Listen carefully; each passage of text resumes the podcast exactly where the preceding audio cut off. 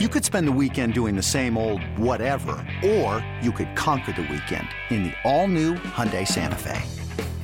Visit HyundaiUSA.com for more details. Hyundai, there's joy in every journey. eBay Motors is here for the ride. Remember when you first saw the potential? And then through some elbow grease, fresh installs, and a whole lot of love, you transformed 100,000 miles and a body full of rust into a drive that's all your own. Look to your left. Look to your right. It's official. No one's got a ride like this. There's nothing else that sounds like, feels like, or looks like the set of wheels in your garage. With over 122 million parts, you can make sure your number one ride or die stays running smoothly. So there's no limit to how far you can take it. Brake kits, turbochargers, engines, exhaust kits, roof racks, LED headlights, bumpers, whatever your baby needs, eBay Motors has it. And with eBay Guaranteed Fit, it's guaranteed to fit your ride the first time, every time, or your money back. Plus, at these prices, well, you're burning rubber, not cash. Keep your ride or die alive at ebaymotors.com. Eligible items only. Exclusions apply. You're listening to Orange and Blue Bloods, hosted by EJ Stewart and Tommy Beer. Let's get to it, New York. Exactly. So it was a quiet night for the Knicks during the NBA draft on Thursday. The team came away uh, with no picks, uh, left with no picks. One move that did raise my eyebrows, though, was one of the undrafted free agents the Knicks signed. As Tommy mentioned earlier in the show, Jacob Toppin, Kentucky forward, who is the younger brother of Obi Toppin, has signed a two way deal with the team. He averaged 12.4 points a game and 6.8 rebounds for the Wildcats. The team also signed 19 year old Jaylen Martin from Overtime Elite to a two way contract before playing for Overtime Elite, he actually played for former Knicks point guard Charlie Ward. He played at Florida State University High School in Tallahassee before playing for Overtime Elite. As far the rest of the night goes, there were no other major fireworks during the draft. There was the Chris Paul trade that happened before the draft. That was kind of wild. Chris Paul going to the Warriors for Jordan Poole, a future first. Uh, uh, Patrick Baldwin and, and Ryan Rollins also in that deal headed to Washington the Spurs in the draft uh, took with Wembanyama. Charlotte took Brandon Miller. Blazers took Scoot Henderson. So no surprises really in the top three. Some other trades of note during the night. Uh, Dallas traded Davis Bertans and the 10th pick that actually should have been the next pick had they not tanked away the end of the season. Uh, that ended up being Cason Wallace from Kentucky. They traded that to OKC for the 12th pick, who's Dereck Lively the second. So he goes to Dallas. Then uh, they got busy later in the draft in the first round. They acquired Richaun Holmes and the 24th pick, who they picked O-Max Prosper uh, from Marquette from the Kings. The Kings trying to shed salary cap space. They now have created 30 million in cap, cap space by making this trade. So Dallas got busy. We saw the Warriors make their moves, and then um, again, not too much uh, surprises really in the top three. So on the the Knicks front, real quick, uh, disappointed by the Knicks not being more active.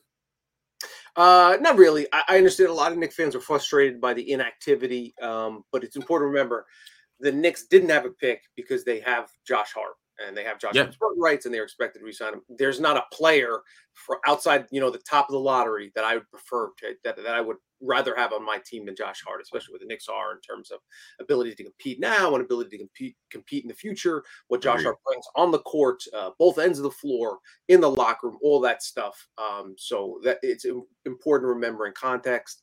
Um, Knicks will have uh, most likely two first rounders next year, their own and Dallas's, um, potentially some other Wizards, Detroit, most likely not to convey. Um, and they already have 9, 10, 11 guys set kind of in their in in their rotation without signing anybody else. The mid level. If they did draft somebody, where would they be? Again, that's not to say you, you, it always behooves a team to have young talent kind of in the pipeline. Um, and we'll see what the, the guys they signed via the two ways uh, turn out to be. Um, because the Knicks haven't made any draft picks last two years, only Keels in the second round last year. These guys will get to see Keels and and and and the two guys they signed um, to two ways this year. Um, a, a, lot in the summer league. Um, so we'll, you know, they should get all the minutes and opportunity they can handle. Um, but again, you know, all things considered, I think the, I certainly um, think the Knicks made the right decision in trading their pick to the Blazers for Hart. Another day is here and you're ready for it. What to wear? Check. Breakfast, lunch, and dinner? Check. Planning for what's next and how to save for it? That's where Bank of America can help. For your financial to-dos, Bank of America has experts ready to help get you closer to your goals. Get started at one of our local financial centers or 24-7 in our mobile banking app. Find a location near you at bankofamerica.com slash talk to us. What would you like the power to do? Mobile banking requires downloading the app and is only available for select devices. Message and data rates may apply. Bank of America and a member FDIC. Yeah, I agree. I mean, maybe it made for a boring night Right. of Knicks fans who enjoy the draft. Um, so that may be one thing that I could say, okay, I, I could agree with that. But in terms of did I really, really badly want them to come away with a player? I mean, not necessarily. I mean, there were some guys I mentioned in the second round that I thought could have made sense. Uh, they would have had to buy a second round pick in order to make that happen. Though, to be honest, like there really weren't as many trades in the second round than you're used to seeing. Like they, it all happened kind of earlier in the uh in the night, and some of it happened before the draft even started.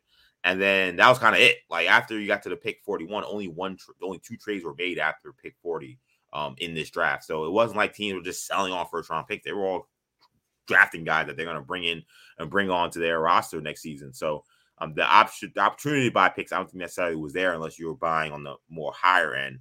So they they come away with the two undrafted free agents. Um, Jacob Toppin, an interesting uh pick because he's played Kentucky. I think a lot of people have actually got to see Jacob Toppin play a little bit. He had his best season uh, so far at Kentucky this past year.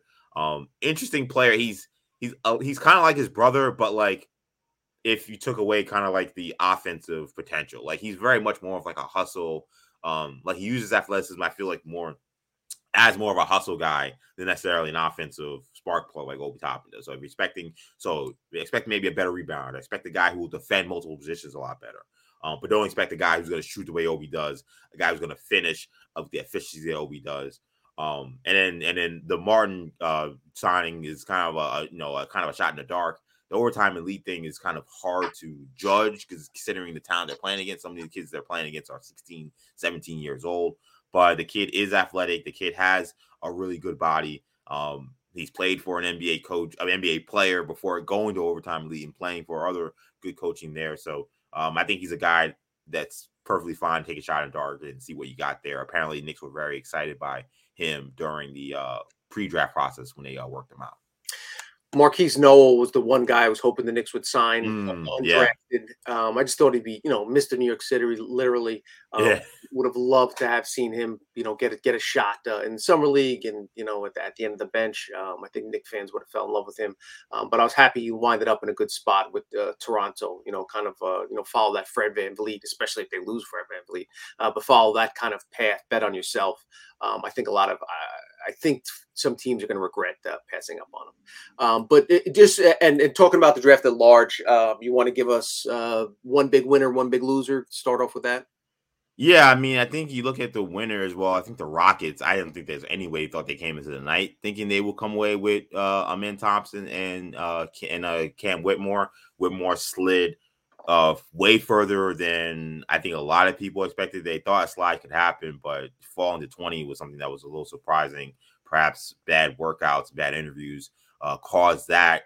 The athletic profile of that team continues to be impressive with the guys they have. Now it's about putting together um, a winning brand of basketball. And I think that Ime Udoka being these guys' head coach, I think is actually great for both Thompson and Whitmore. So they had a great night. Um, I thought the Jazz, if I had to give an A plus to any team, they'd probably go to the Jazz, which pains me as much as I dislike Danny Ainge for all How the about crap that he went front, through how about season. that, how about that front court with Hendricks, Lauri Markkanen, and Walker Kessler? I mean, length, shooting, shot blocking. I mean, Hendricks getting Hendricks at nine, uh, coup there. I think they got helped a little bit by a Bilal Kolobi going, uh, Coulibaly going to seven. But uh, man, front court looks really good. And then Keyonte George, I think maybe the most underrated player in this draft. Um, he has a shot creation profile that is similar to me to Bradley Beal. And you get a guy like that at 16 for a team that needs shot creation. He'll come in and he'll be able to actually grow his game. He's not going to come in and be asked to stand in the corner immediately. This is a team that doesn't have a million shot creators, particularly in the backcourt. They just lost Mike Conley. So uh, the Jazz had a good night. I thought a lot, honestly, I thought a lot of the teams that had uh, multiple picks did well with multiple picks. I thought the Pacers um, did well with their multiple picks as well. Getting Jarace Walker starting up at eight. Um, the Magic were the one team that I kind of Ooh. questioned.